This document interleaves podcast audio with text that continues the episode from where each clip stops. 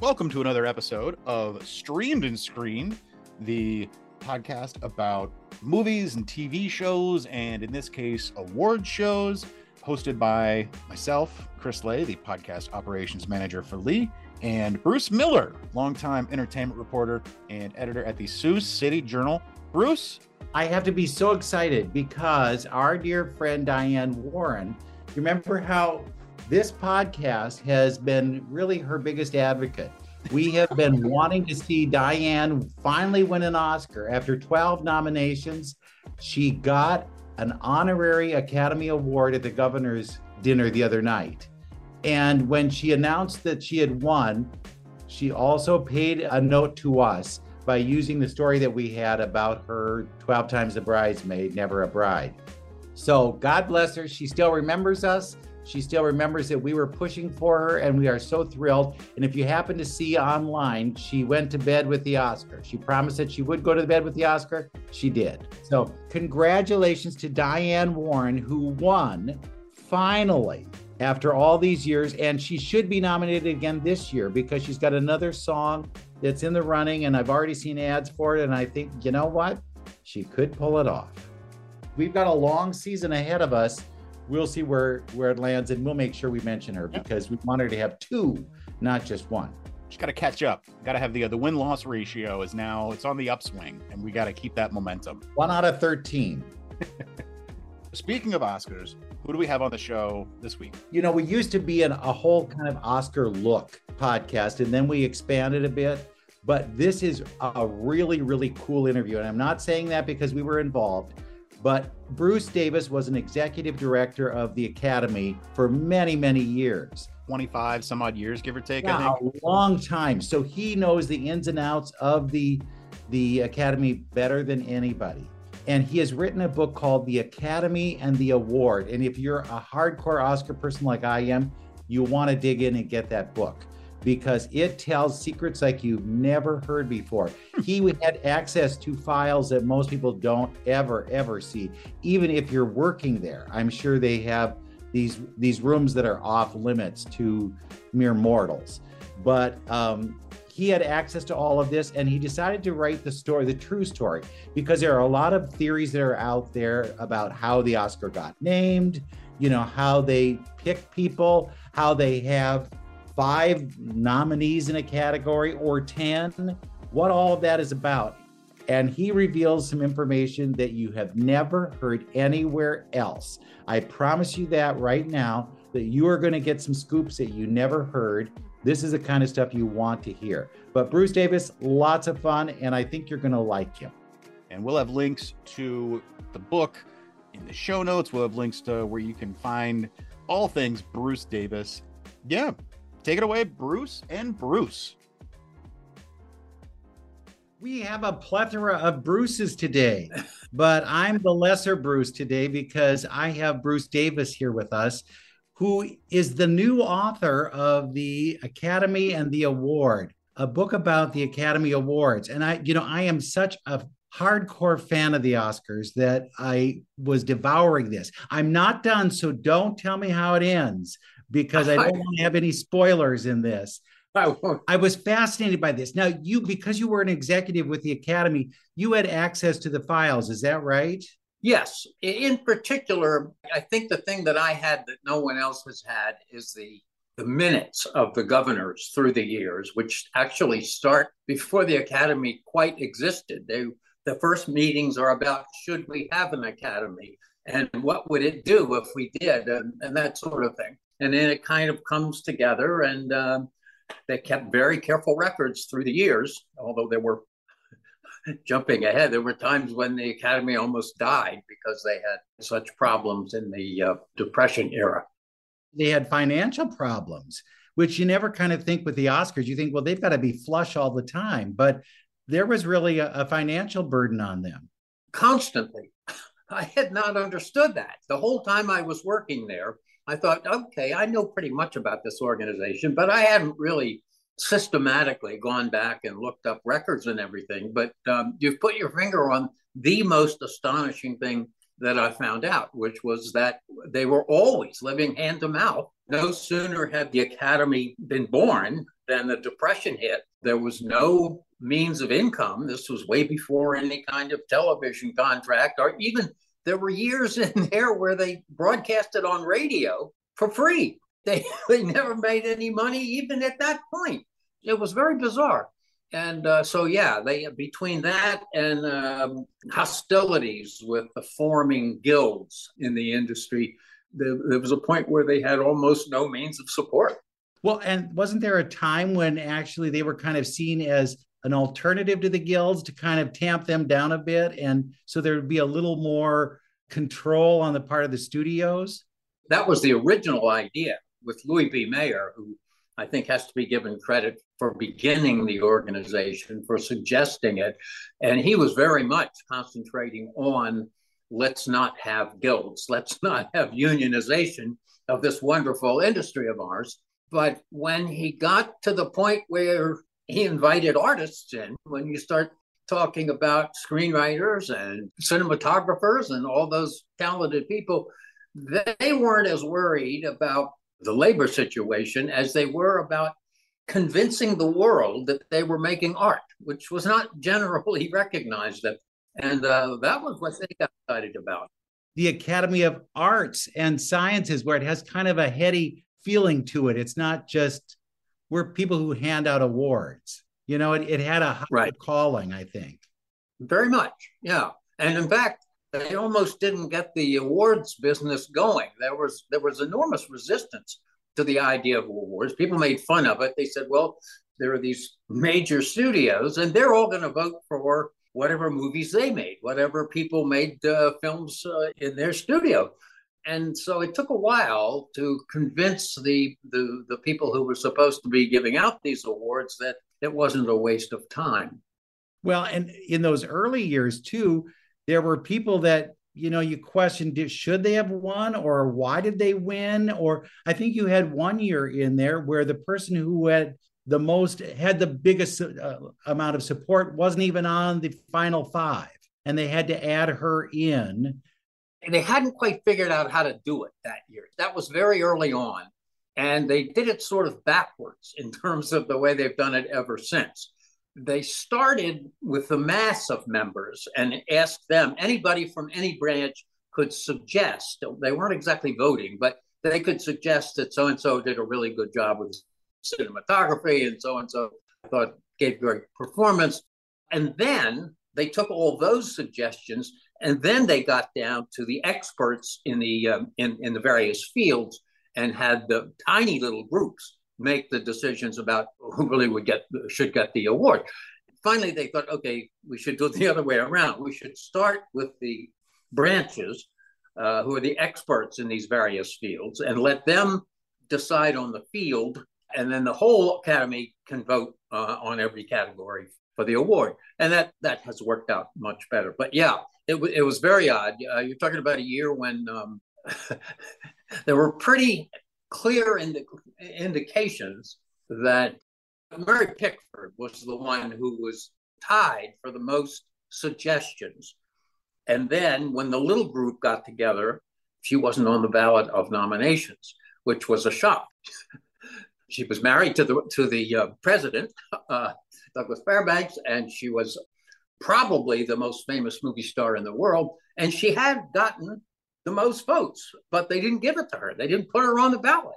And they were still kind of trying to work out this. And the executives got together and said, Some, something's going wrong here. We need to add her to the ballot anyway.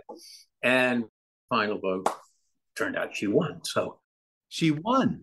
Maybe this is one that Tom Cruise should be saying all these years. You know, I was really the one who should have won, but they just did the balloting wrong. That's the problem. Yeah, yeah. Doesn't it? Yeah. You were looking through those files. Did they have vote totals? Could you tell who had how many votes for each year? Or was that still a secret? They had. Uh, in fact, I, I say in the book, when I started opening these these um, boxes full of early, early records. One of the first ones was full of the ballots for the first oh, year, wow. which were signed. I mean, they were sitting in there, and uh, it was before Price Waterhouse. And once they counted them, somebody put them in a banker's box or some kind of a box and tucked them away. And uh, there they were. You could see who voted for what because they weren't secret in the first year. So that was uh, that was an early, uh, exciting kind of thing.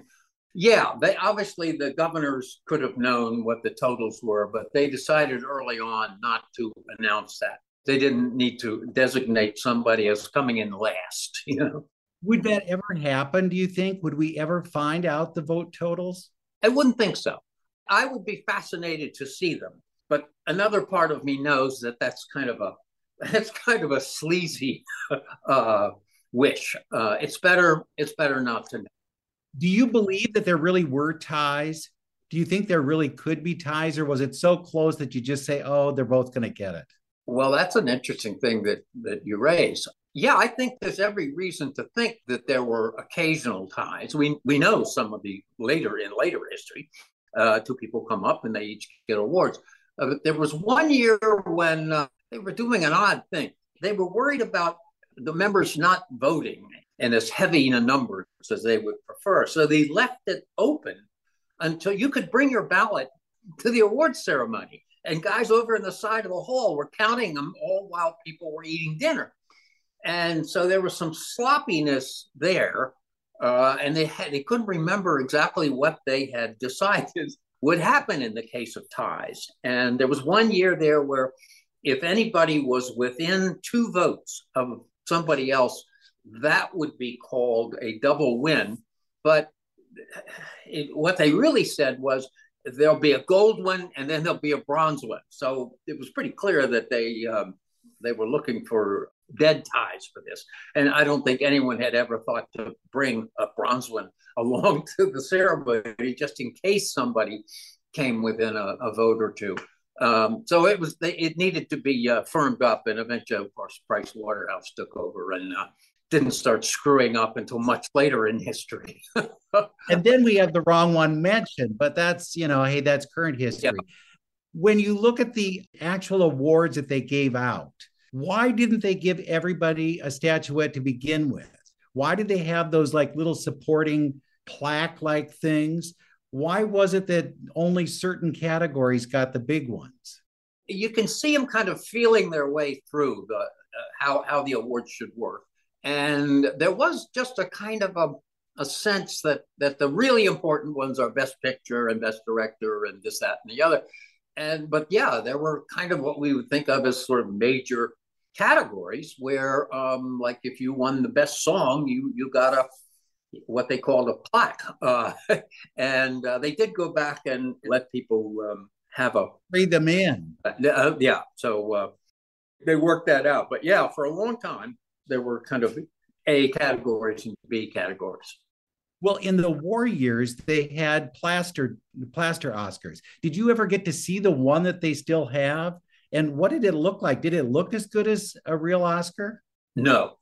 I not only got to see it, it was in my closet for about twenty years. And that, that was along with the damaged Oscars. Oscars would fall off of mantles in an earthquake and somebody would come in and look, it broke in two.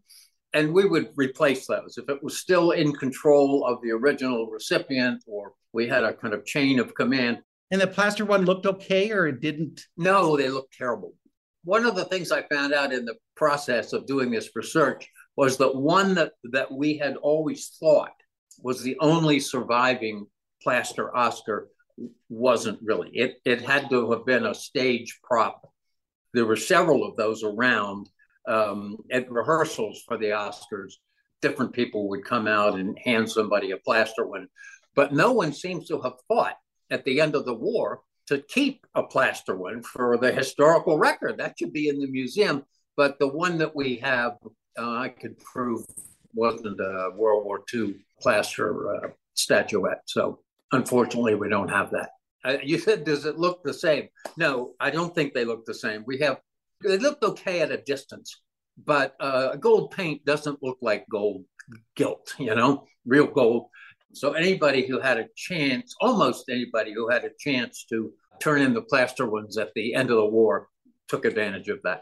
Okay, go in that closet for me then. How many of those uh, returned or damaged Oscars did you have? Were there quite a few? There were. Um, I don't know that I ever counted them, but what was interesting was I thought I... there's no reason for us to have these.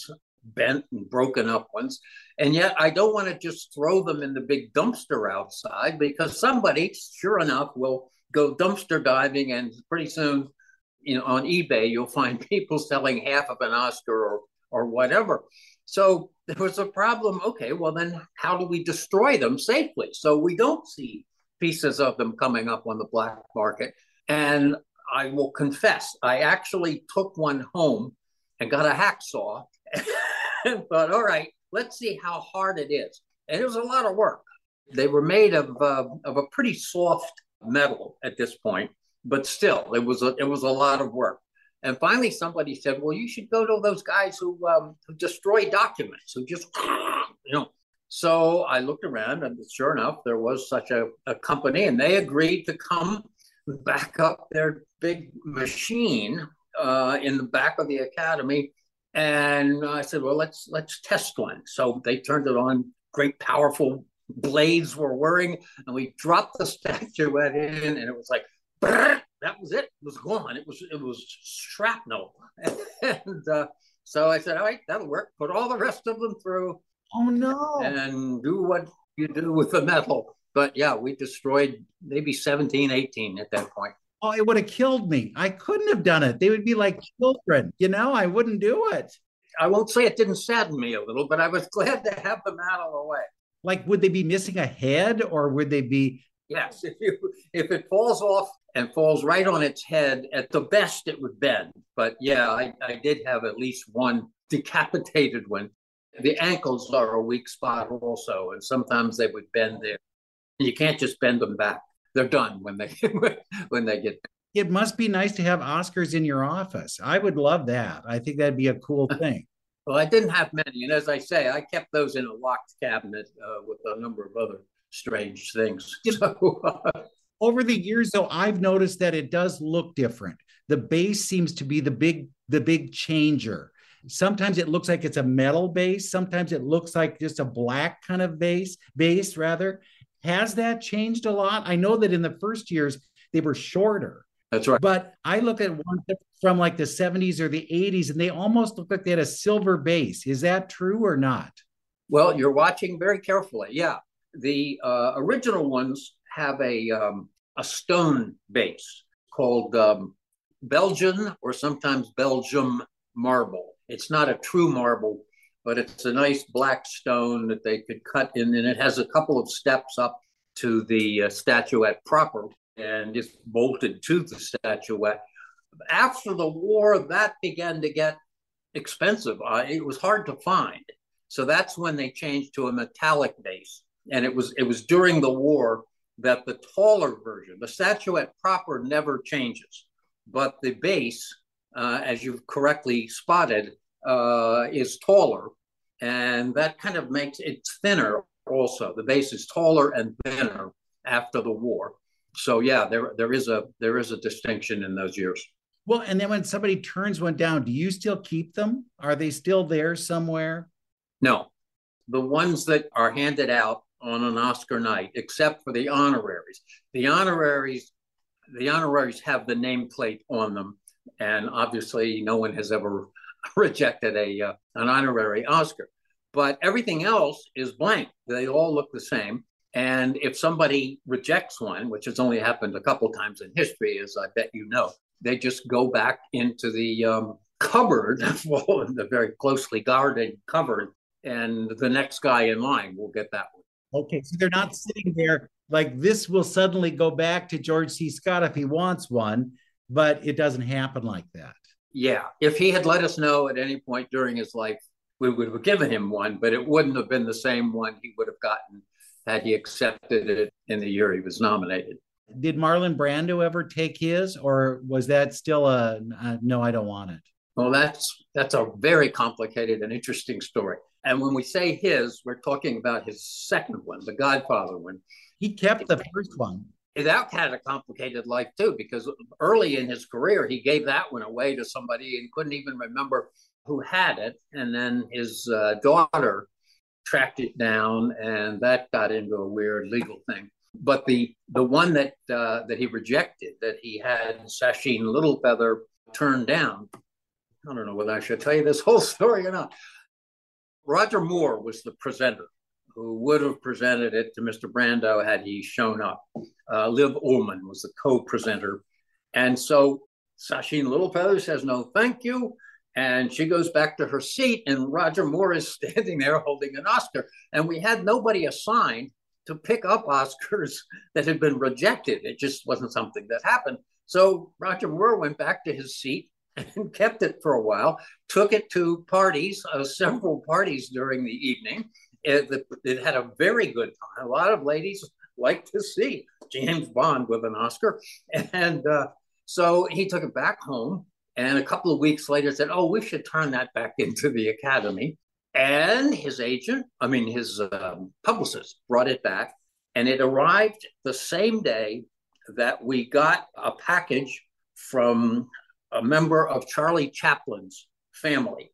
And that person said, Mister Chaplin's Oscar was broken in shipping, and I'm sending it back here. Is there any chance of getting it replaced?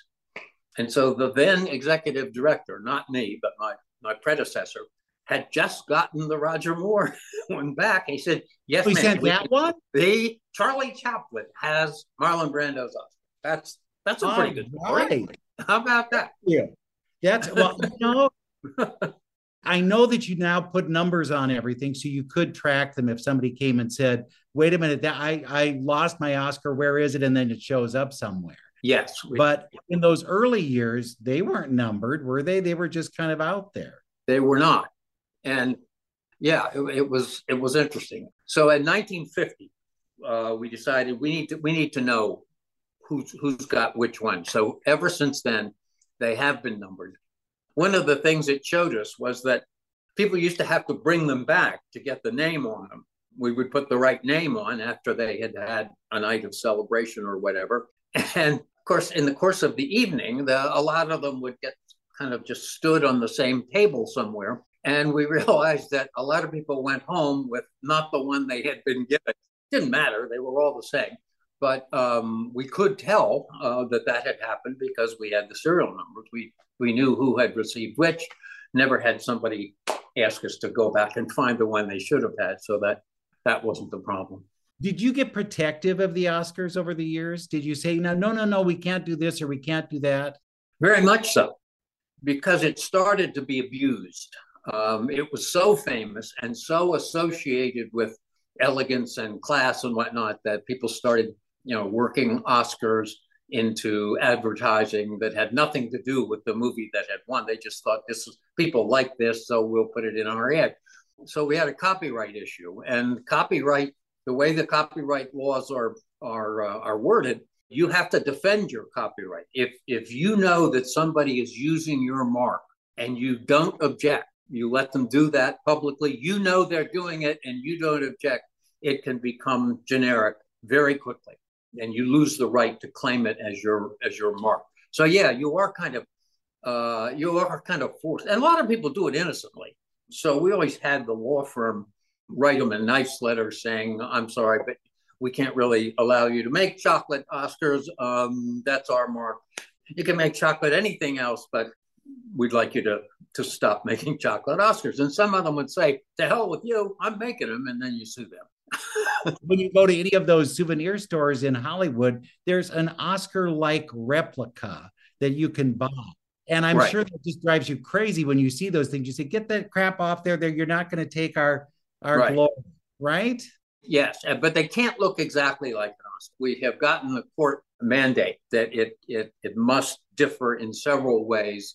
And if you'll notice, the award titles are not ours. You can't say Best Actor. You can't say, you know, Best Picture.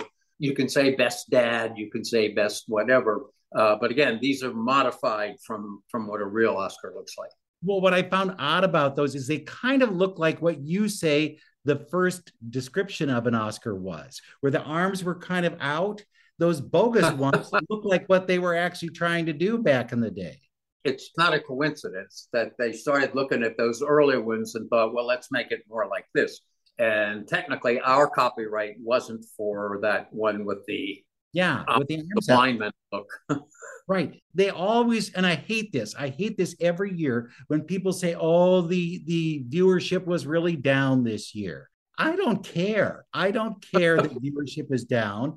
And they look to try and kind of find other ways to juice it up, which I don't think they need to do. I really think that's a stupid direction to go in. And they came up one year with the idea of having like the most popular film. Yeah. And I think that's just an idiotic idea, but maybe that's just me.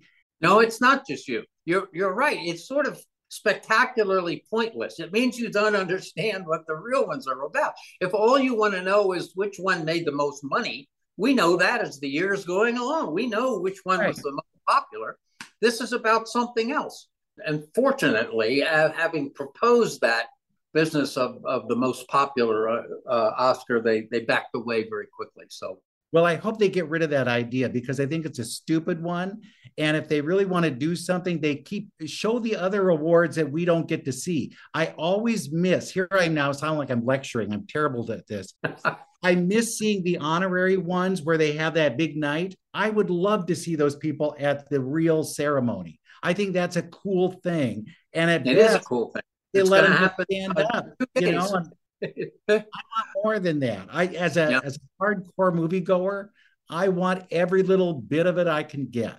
Well, I, I salute that, and uh, I kind of feel the same way. But it became obvious that people were complaining, particularly on the East Coast, about how late it was getting because our, our shows kept getting longer and longer and longer historically, and uh, that was uh, taking those off the show. Even though those those were some of the greatest honors that we had to deliver, was one solution that um, I, I think it has actually worked out pretty well, but it is a much more intimate kind of thing. It was deliberately made not to be broadcast, not to be not not to have a, a, a clock or a orchestra leader saying, you know what time it is. Um, you could talk as long as you wanted, and the people in the room for that event tend to be Hollywood Uh, career people, and uh, they know why this person is being honored, whereas sometimes the wide audience uh, is not impressed with, uh, no matter how great an art director this person was, they don't really know what that is all about. Would they ever show that show, though? I would love to see it, but maybe it's, you know, it's a streaming service or whatever. It does not get broadcast in any form. Um, and they, those awards used to be worked into the into the body of the show. So they would come one and one and one. Uh, there were a couple of couple of times, again, in the early years where, this was when it was on radio, they, they, um, they stopped the radio broadcast and did all of those at the end. And people, you know, Bette Davis is there thinking she's talking to a national audience, and she's really just talking to the people in the theater because the, the broadcast shut down once the Best Picture Award was given. You mentioned Bette Davis, and Bette Davis is one of those kind of, boy, she can change the the uh, narrative on a lot of things. She she had said she named the Oscar. She said she had this kind of stormy uh, period as president. There are a lot of kind of falsehoods that she was spreading about her relationship to the Oscars. And you, deb- in your book, you debunk her theory about being uh, the one who named Oscar. And in fact, the person who named, do I dare say it? Uh, yeah. Was somebody who just worked in the office, and it it kind of legitimately bore out that this is exactly the person who named the thing. Not Betty, not somebody, not Margaret Herrick. She wasn't the one either. And, you know, why is it that those kind of myths get going? Is it because it sells, because it's a star? Uh, yeah, I think so. Well, at least at least in Bette Davis, who incidentally has no relation to uh, this Davis. Yeah, right. Okay. Uh, cool. uh, but it made a good story, you know. And then she told it for years. Uh, she did have a have a husband at the time she got her first Oscar, whose middle name uh, was Oscar, and so that made an amusing story and whatnot. But um, it wasn't true, and we could point out how the word had been used to uh, identify the statuette three years earlier than when she won that first Oscar. So it, it wasn't true. And in a book late in her life, she got tired of being called on that and, and said, okay, I admit, I didn't really do it. Uh, somebody else named it Oscar. So then we have to start working through two other stories. And, um, um, and I found finally another candidate, as you've indicated, but I'm not going to give her name here. You have to get the book. You have to buy the book. Of course, you want to know that. But it is, I find it very fascinating that Hollywood is a myth town anyway. Yes, we must have the book. You know, leaving the Academy, what was that like for you? Was it hard to say goodbye on a day-to-day basis? Um, it was. It was. I, I did it for a long time, twenty years at the top of the staff. And I thought, huh, we're having this conversation on, on a day when uh, one of our best-known political figures has just laid down her uh, her mantle. And I, I, I kind of felt the same way. I've done this a long time. There are lots of good people out there that can do this job. Let's let somebody else have a chance.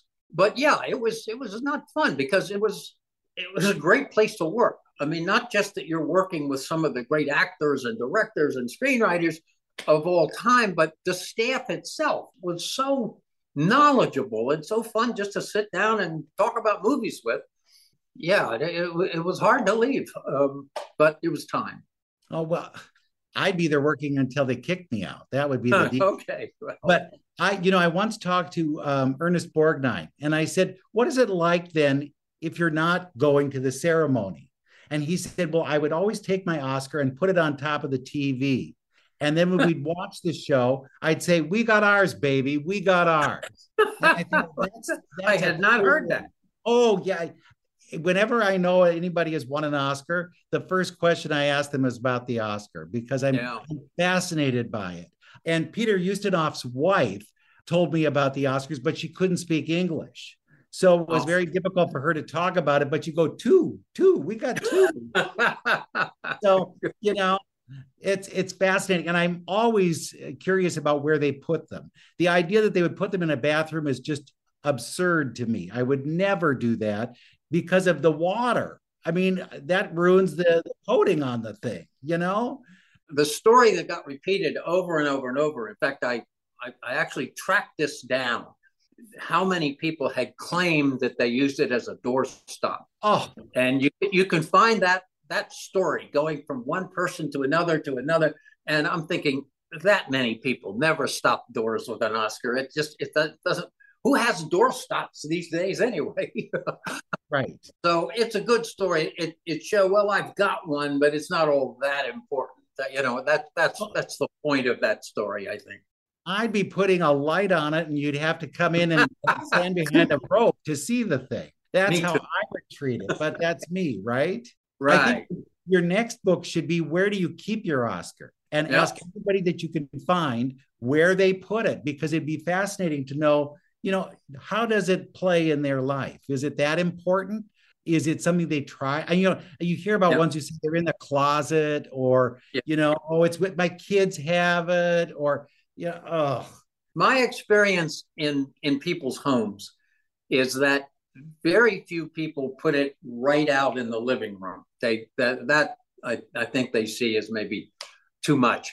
Um, but on the other hand, when you wander into a different room, you may notice there's a little cabinet, a section of the bookcase where it's beautifully lit, and uh, there's no chance of missing it. I, I think most people have them where they're visible if you move around in the home, but not not so it hits you in the face right when you walk in. Well, I asked Cloris Leachman about her Oscar because, you know, come on, Cloris would tell you anything, right? She says, oh, yes, let me think. I have a cupboard that has Emmy, Emmy, Emmy, Emmy, Emmy, and then there's an Oscar. Yeah. I thought, oh, that's great. You know, I, yeah. I have it there, dude. It just lets you know subtly that, hey, I have eight Emmys and one Oscar. So not bad, is it? You know, it's not bad at all. It's it's well, then did they give you a parting gift? Do they say, here now, because you've done so well all these years, you're getting an Oscar? Uh, they didn't do that. That that would what? be you know, no.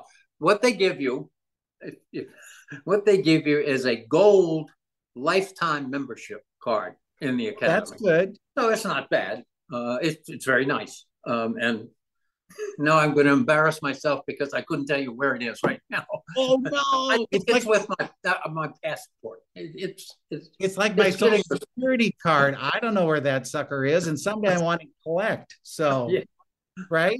Well, right. That, do you go to the Oscars then uh, when you're not working? I mean, have you been to the Oscars in in recent years? Uh, not the last couple of years with the COVID and everything, it got more complicated than it seemed like it was uh, worth the risk. Um, but I, the um, the Governor's Awards this year are uh, two days from now, uh, Saturday night this week, and I've got the tux out and pressed, so nice. I, I am going to that and um, hope to see some old friends.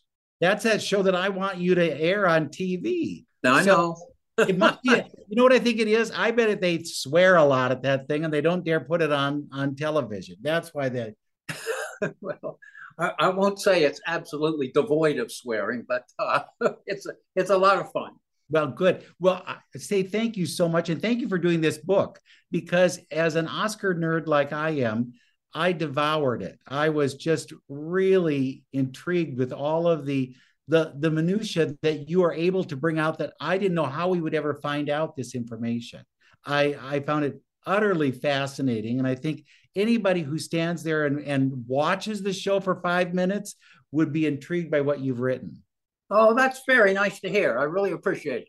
It's great. No, it's, you've done a great job. And you I'm probably hold should get a, there you go. And you should get a doctorate for it, because I think well, that's like a thesis. Yeah, I was lucky. I found some I found a lot more things I hadn't expected to uh, to find, and hey, it was it was it was fun. But it took I told I told people it was going to take me about a year, and it took me eleven years. So uh, well, I think it's one of those things too, where you tell the people who are officers, don't take good notes, because if you take good notes, somebody's going to find them at some point, and they're going to use them, right? Yeah.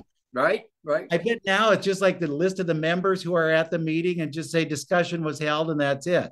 But in those days, it sounded like they really opened up about everything. They they did, although there were always some things you wish they had given you a little more information about.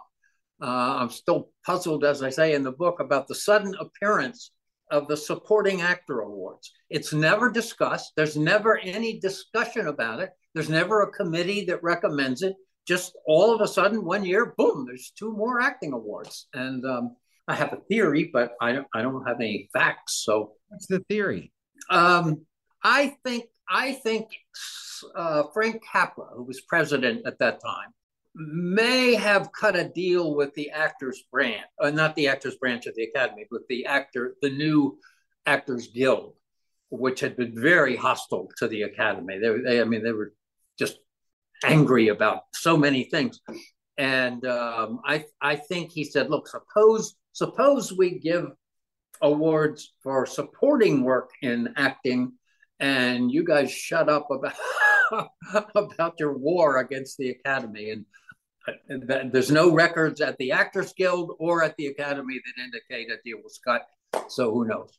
Well, are there going to be other categories? I know they've talked about stunt work as a possible category. And people have always said, oh, comedies are always denied their, their true, you know, what they should be given. And there should be a comedy award. Would they ever do things like that? Or is that just, no, don't even think about it? Well, I mean, people always say that the Academy doesn't understand how difficult it is to make a great comedy. Who do they think makes all the great comedies? I mean, of course they understand how difficult it is.